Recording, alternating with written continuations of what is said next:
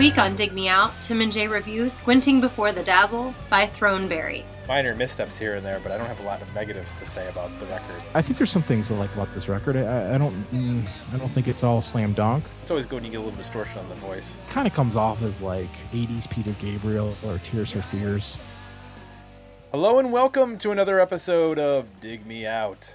I'm your host Tim Minneci, and joining me, as always, my co-host, Mr. Jason Ziak. Jay, it's episode 153, 153, 153 of season three, the second to last review of the year for us. It's the uh, month of December. It's typical in Ohio, as uh, most people in Ohio know. Today, it was we started the day. It was like 65 degrees, and then it's like 40 degrees, and we're gonna get snowstorms. That's Ohio in December. Yeah. I actually So- had the window open today. Yeah, and now and and tomorrow it's going to be an apocalypse of snow. Nobody will be able to drive. It's going to be chaos. Um, appropriately enough, we're talking about Ohio, and we're also going to be reviewing an Ohio band. We haven't done one in uh, quite some time, but we've we've tackled some uh, some Cleveland bands. We've tackled some Columbus bands. We did a Dayton band. Uh, I don't think we've done a Cincinnati band. This is our first uh, time uh, heading down to that part of the state.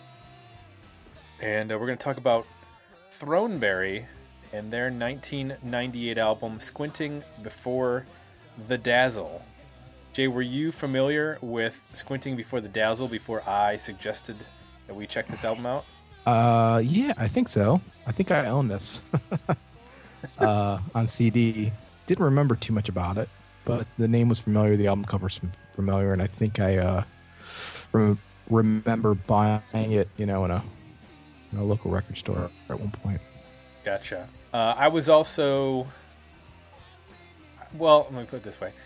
This was a band I was aware of, sort of, kind of, but never really um, put the pieces together until long after they were gone. Um, so, mentioned we're reviewing their 1998 album. It's also their last album.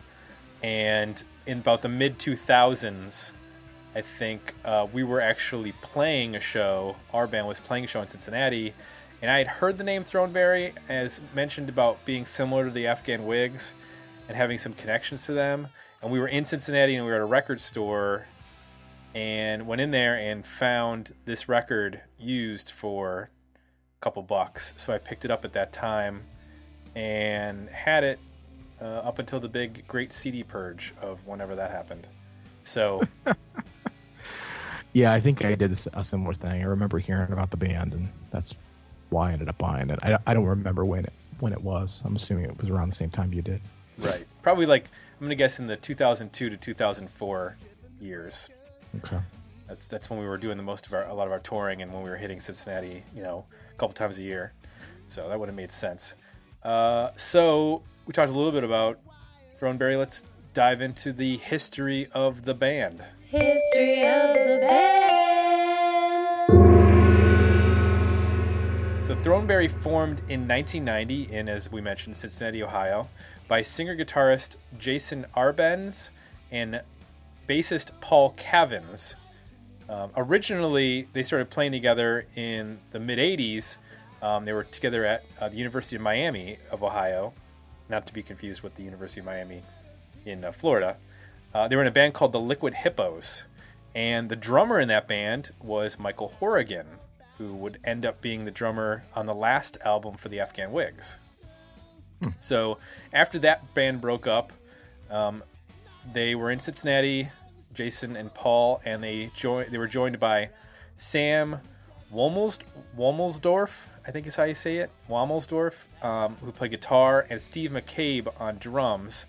And they formed Throneberry, named after Marvelous Marv Throneberry, the first baseman for the 1962 Mets, considered one of the worst teams in the history of professional baseball. Uh, they signed to Alias Records, and all of their releases came out on Alias Records. Their first album, Sangria, came out in 1993, and it was produced by Greg Dulli, who had been a roommate at one point of lead singer uh, and guitarist Jason Arbenz. Um, their second album, Trot Out the En- Encores, came out in 1996, followed by the same year the Guerrilla Skies EP. Also that year, they opened for the Afghan Afghan Whigs on their on the Whigs European tour, and McCabe left the band, and he was replaced by former Liquid Hippos drummer uh, Michael Horrigan. I don't actually I don't know if he left the band or if he was unable to do the tour, but he was on he was the drummer on that tour. So in 1998, their third album, Squinting Before the Dazzle, came out. That's also the year that um, the Whigs put out 1965. So I'm, and Horrigan was the drummer on that. So I'm guessing that Horrigan was not the drummer for both bands. That was McCabe must have been back in the band at that point. So there's not there's no Wikipedia for Throneberry. There is an All Music page, and actually I pulled a lot of the information off of the Alias Records website, which um, I thought was sort of a local la- uh, label. But if you go through their artist list, they actually have had bands like American Music Club, Archers of Loaf, um, Yo La Tengo, Knapsack, Caustic Resin. So they've, they've had a quite a few um, kind of big bands for indie rock on their uh, roster. So um, definitely an interesting label to uh, to check out. Uh, they're based out of. Uh, actually, I don't know where they're based out of. I thought it was Cincinnati, but I might be wrong about that. So, anyway, so that's the history of Throneberry. Of course, if you would like to suggest a band and an album for us to review, visit our request review page at digmeoutpodcast.com, starting on our 2014 suggestions, I guess you'd say, because uh, 2013 is all filled up at this point. Um, so we didn't get any Facebook feedback, which uh, I was a little bit disappointed by that because Jay's recent picks got feedback, and then our you know suggestions picks got feedback, and uh, the one time I make a pick in the last three months and it doesn't get any feedback. So way What does that go. tell us? Uh, it means I pick obscure bands that nobody cares about. Well, we've got a lot of. uh It seems well, yeah. It seems like we got a lot, a lot of Ohio listeners. I'm surprised somebody didn't chime in. Uh, remembering this band. Clearly, this, this all this passed them by without any sort of interest. So let's get into the review of this album, Jay. Let's talk about "Squinting Before the Dazzle," the third record by Throneberry. You mentioned that at, one, at some point you uh, bought this record and then forgot about it. So, Yeah. revisiting, did uh, Throneberry uh, make you squint before their dazzle, or were you left un- undazzled? I, I definitely like it better now than I than I apparently did then. um, it does remind me of a lot of bands um, from that era that I Mhm. think we both like.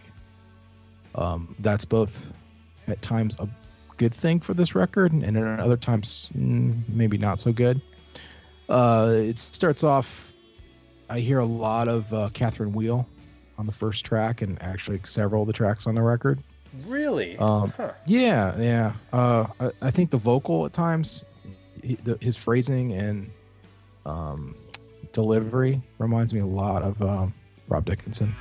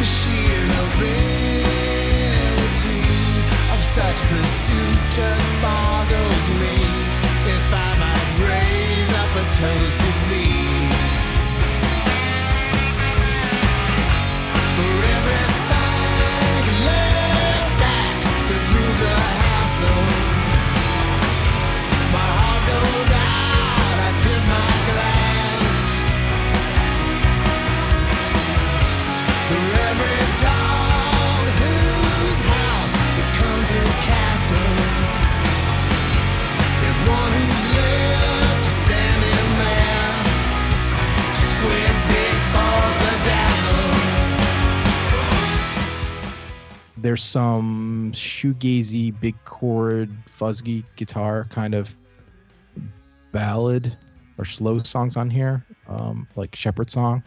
Mhm. Um, remind me of a lot of uh, you know the Catherine Wheel stuff where they're channeling Pink Floyd.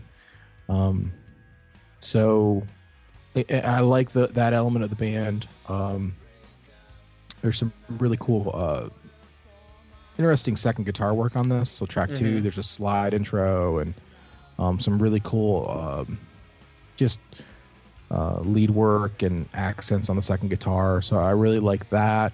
Um, I like uh, a song like "Stolen." It's got a very kind of crisp riff. Uh, reminded me a little bit of like Creeper Lagoon meets Dinosaur Jr. Um, dreamy chorus, fuzzy, fuzzy um, guitar, big roomy drums. Um, you know, that's another song where the second guitar plays some pretty interesting accents and, and leads. Um, it's just uh, that song and "Shut Up" to me have a really good um, when they're, I guess, in their most up tempo rock mode Mhm. um, and they work pretty well. Um, I think "Shut Up" has probably the best hook on the record. Um, pretty decent from a pop standpoint. Um, the stuff I don't love is like Guerrilla Skies, where it sounds like they're trying to write a song off of Sgt. Pepper's. Um, There's, a of- definitely a heavy Beatle influence on that song. yeah, yeah, and it kind of comes off as like I don't know, 80s Peter Gabriel or Tears for Fears or like a, a bad imitation of those bands. Like it just doesn't work. It's just kind of goofy and there's some points on it where it's like it goes beyond. There's some lines he delivers and some some melodies and things they play on the organs and the sounds they're using that are just it goes beyond like being inspired to like almost parodying um you know the Beatles uh, Sergeant Pepper era stuff.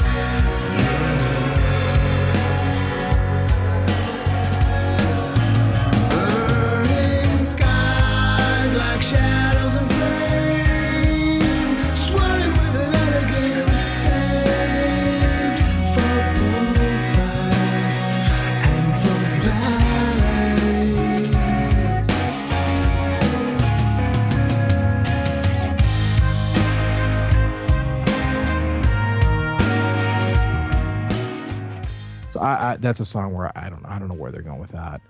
Um, and then there's just some other stuff where um, it's not a horrible misstep, but like let's hear it for Decay. Not not bad. It just it, it rambles a little bit. It's not quite as sharp. Um, it uh, um, a song like "Isn't It a Pity?" Same thing. It's kind of a weird six eight halftime thing, or it's just a weird timing, and it's kind of a that's an example of it's got some of the elements of the other songs too that I like. So it's like a mix of of a you know a power pop and almost shoegazy chorus, like a, a back and forth that they do. It just doesn't quite. It's not quite as together as some of the other material is. Um, and then you mentioned uh, the Afghan Whigs. The only song that really on here that I thought of the Afghan Whigs was is it Quinnipiac? Quinnipiac. Quinnipiac? Um, I think he kind of does a very, um, you know, uh, Greg Dulli style vocal on that. Kind of a boozy, drunking sounded verse. You know, um, the vocal in the chorus is, you know, str- it sounds a little bit like you know when Dulli's a just on the hinge of going off key and pushing his voice, but um, that was probably the only song that I really I thought of them at all. Um, not a great song on the record. It's okay. It's just Mm-hmm. kind of me, kind of meandering. Um, I do like the the way the album ends. I think "Send- "See Me Off" is a is a one of the better um, album enders that I think we've heard in a while. Um, has a kind of a almost like a Wilco esque melody in the verse. It's got a lot of pop and bounce to it. Um, you know, it has this you know farewell kind of sentiment to the lyrics and saying goodbye, which is just kind of a nice way to, to end the record, as opposed to I think a lot of the records it seems we review in the 90s like the last track is some kind of like experimental 10 minute long noise fest with a with a hidden track at the end. Um it's kind of nice to just go out on a um you know more of an upbeat um pop kind of a kind of tune so. Mm-hmm. yeah i think there's some things i like about this record. I, I don't mm, i don't think it's all slam dunk. Um i think some of it's forgettable but there's um certainly a handful of stuff here that is um uh, i enjoyed what'd you think Well, it was fun going back to this record because I remembered it fairly well, especially the first half of the record, um, as me thinking, "Oh wait, this is definitely." I, I I'd read in somewhere that they were called the Baby Whigs. Like this was a band that was always opening for them in Cincinnati, and that they were constantly compared to them, and in some ways could not get out of the shadow of the Whigs, and listening back to this, I hear a lot more individuality than I did the first time around, and um, there there are points where and it's there are uh, I think it's Jason Arbenz is actually singing on most of the record, but I think that um, Sam Womelsdorf sings on like three of the tracks, which are "Let's Hear It for Decay," "Stolen," and "Set Me Off." I think those are his his three tracks. Um, and he definitely has a different sounding voice than uh, Jason Arbenz, and he doesn't get as boozy and raspy as as uh, Arbenz gets, which I think where that comparison come from comes from. Um, and I know that in terms of their previous records, especially Sangria, which was produced by Dulli, uh, the NME or, or Melody Maker, one of those British magazines, said it said it was a boozy sounding record. So that that carried along that sort of at, uh, attribute to his voice was carried along through each of the records. Um, and I, you know, I think on "Shut Up" actually that song reminds me a lot of later Whigs and even like Dulli's work with the Twilight Singers. Um, the guitar part and the way his phrasings for that song remind me of it. Now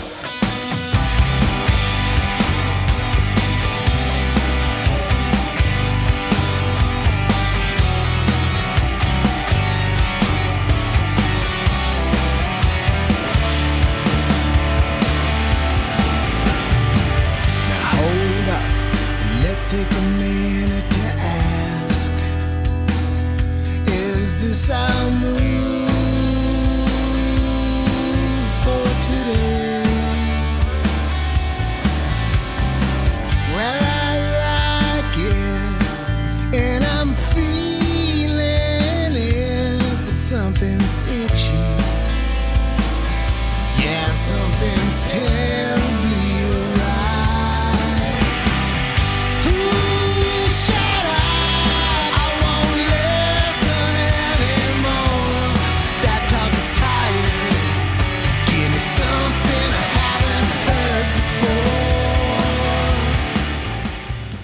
Down at the Foundry is, which was is still one of my favorite songs on the record from back when I first discovered it.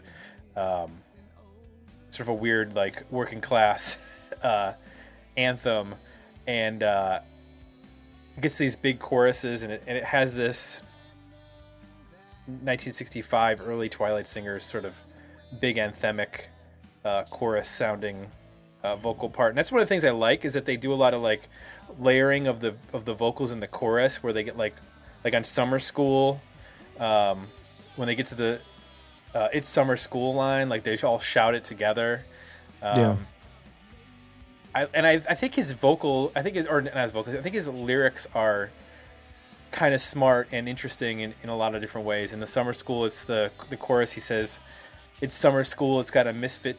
It's got an island of the misfit toys appeal," um, which I like that line. And then in um, uh, "Let's Hear It for Decay," which is actually Womelsdorf's song. Uh, it's like the third verse after the bridge solo, and um, he said he says something like, um, oh, "What's the exact lyric?"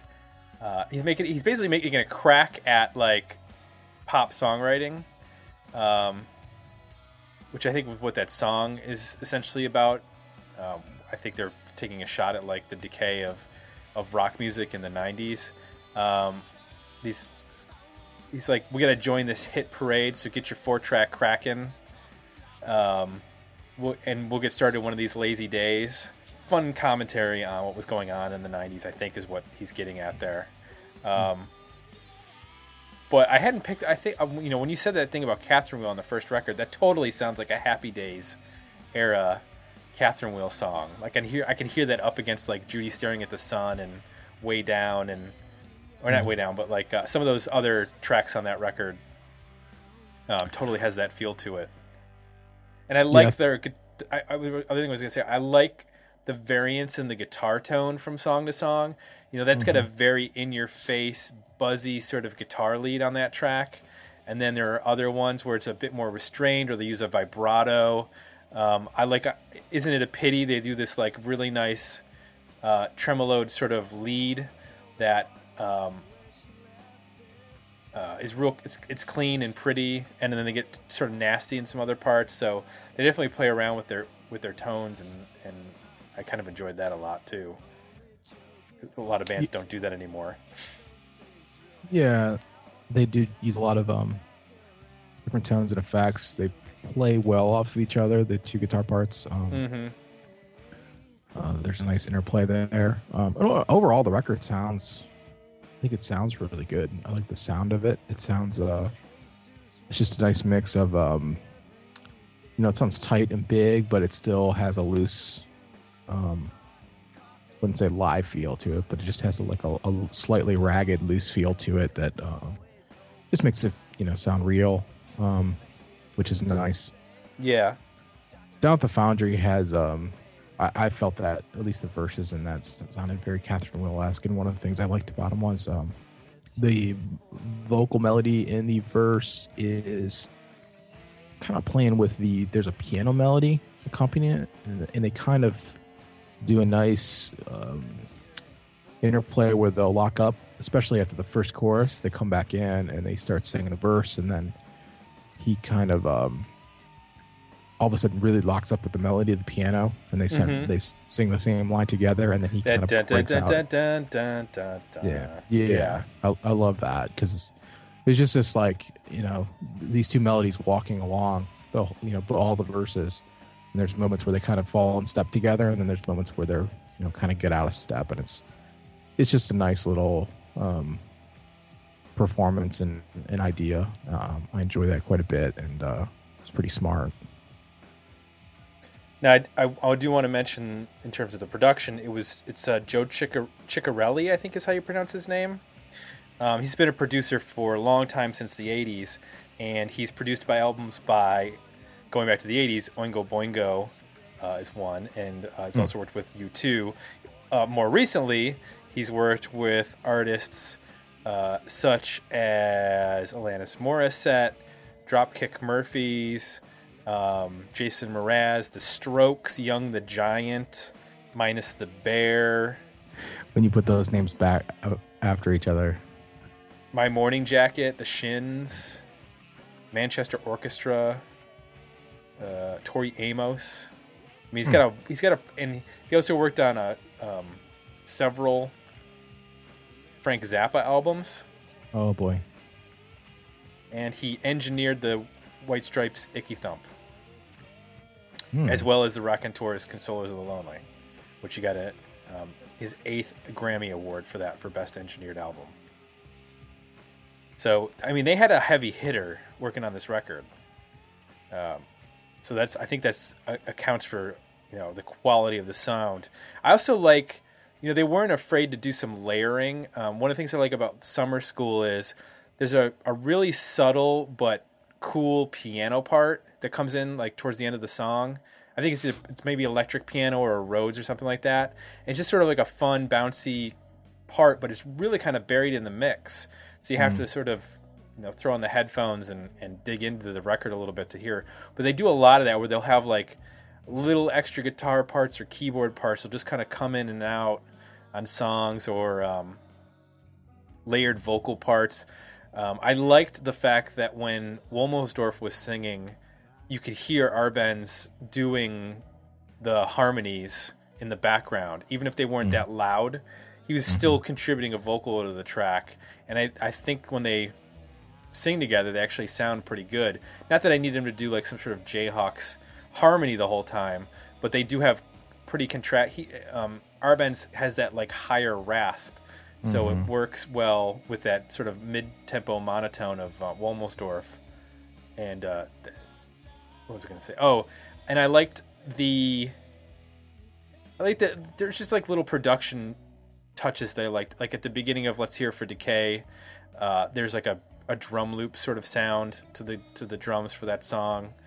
Um, I think there's a drum loop that goes through that. I think that drum loop actually goes through a lot of the song.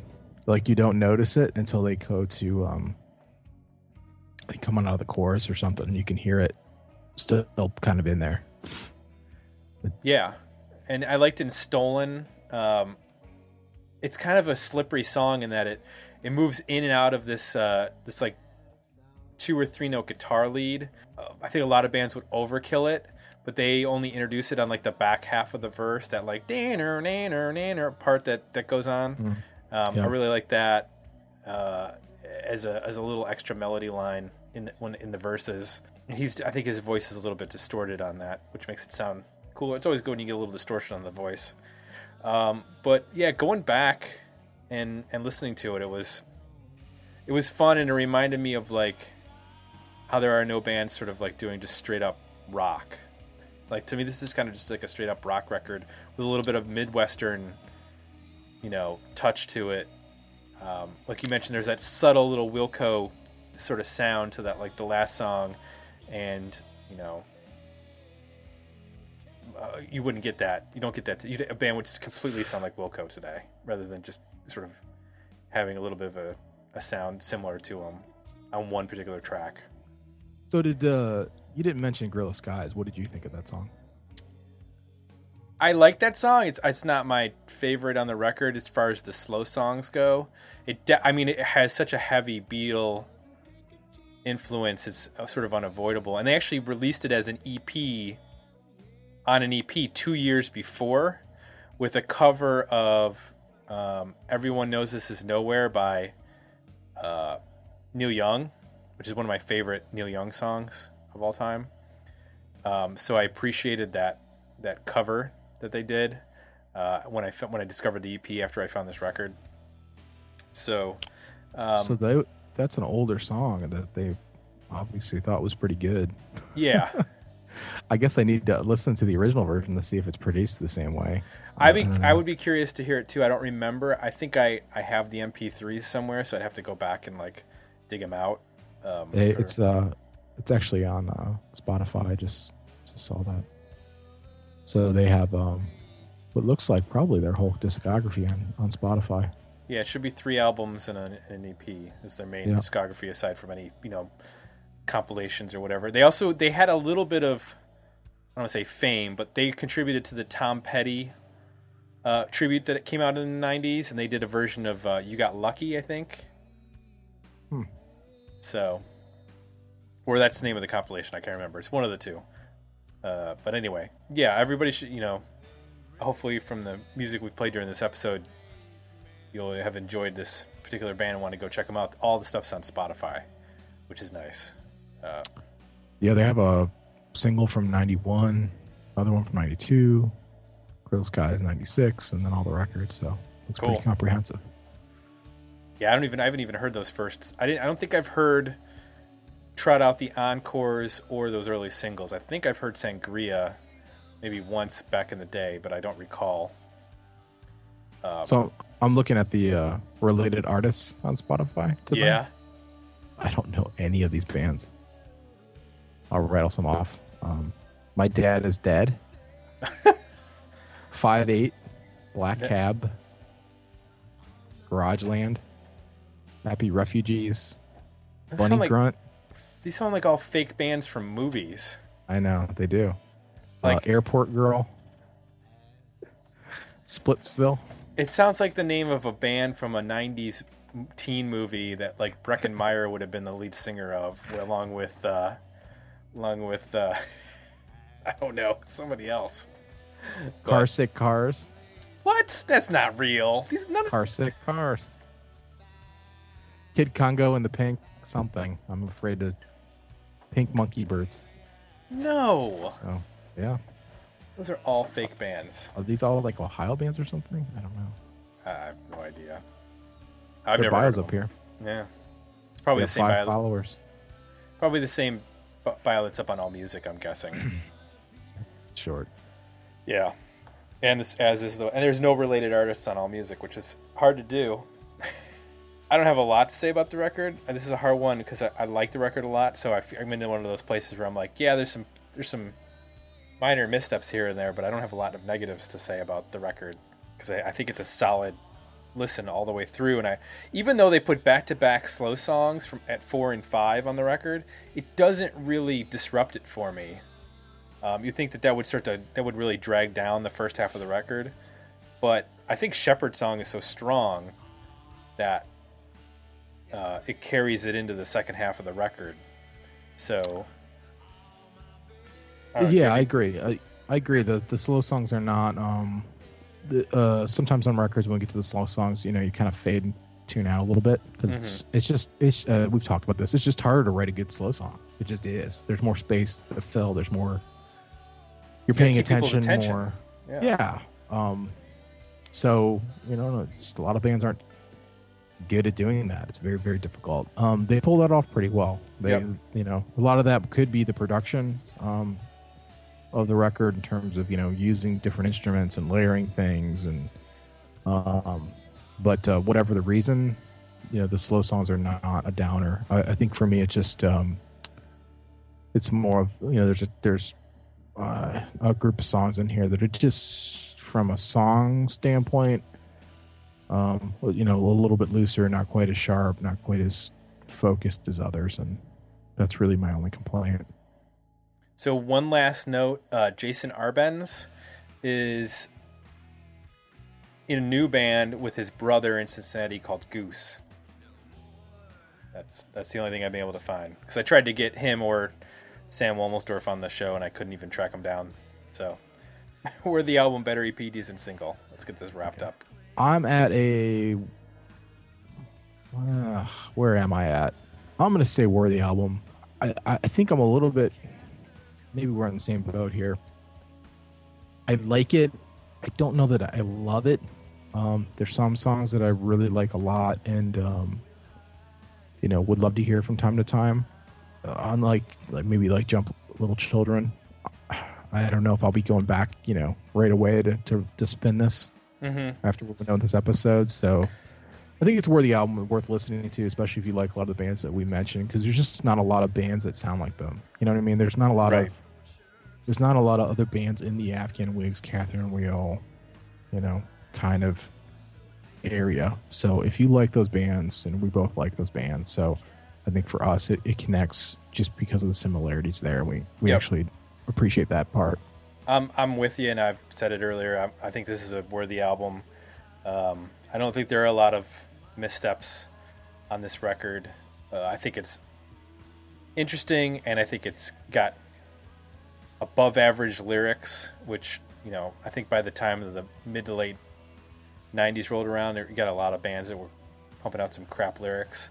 So I think that this, I think he's a he's an interesting and occasionally witty songwriter. Um, and uh, I just I, I like the like there's a little bit of swagger to the record that I like. So um, you know they they're definitely going for some um, some pop in the in the choruses here and there, but I think more importantly they're trying to be a, an interesting rock band first and foremost, and I appreciate that. So um, yeah, I'm at worthy album.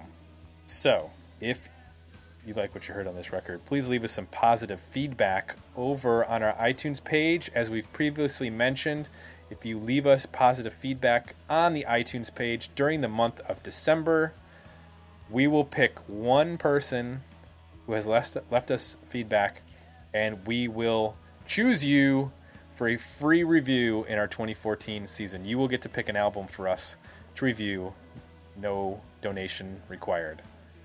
Uh, of course, you can make your own request of an album by visiting our request review page at digmeoutpodcast.com. It's just that simple. So for Jay, I am Tim. That is our review of Throneberry's 1998 album.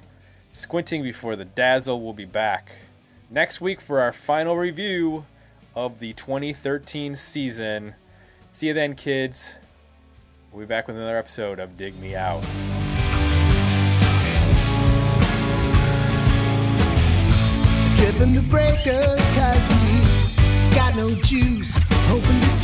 Join the conversation about this episode at digmeoutpodcast.com, where you can find links to our Facebook page and Twitter feed, as well as links to our request a review and merchandise pages.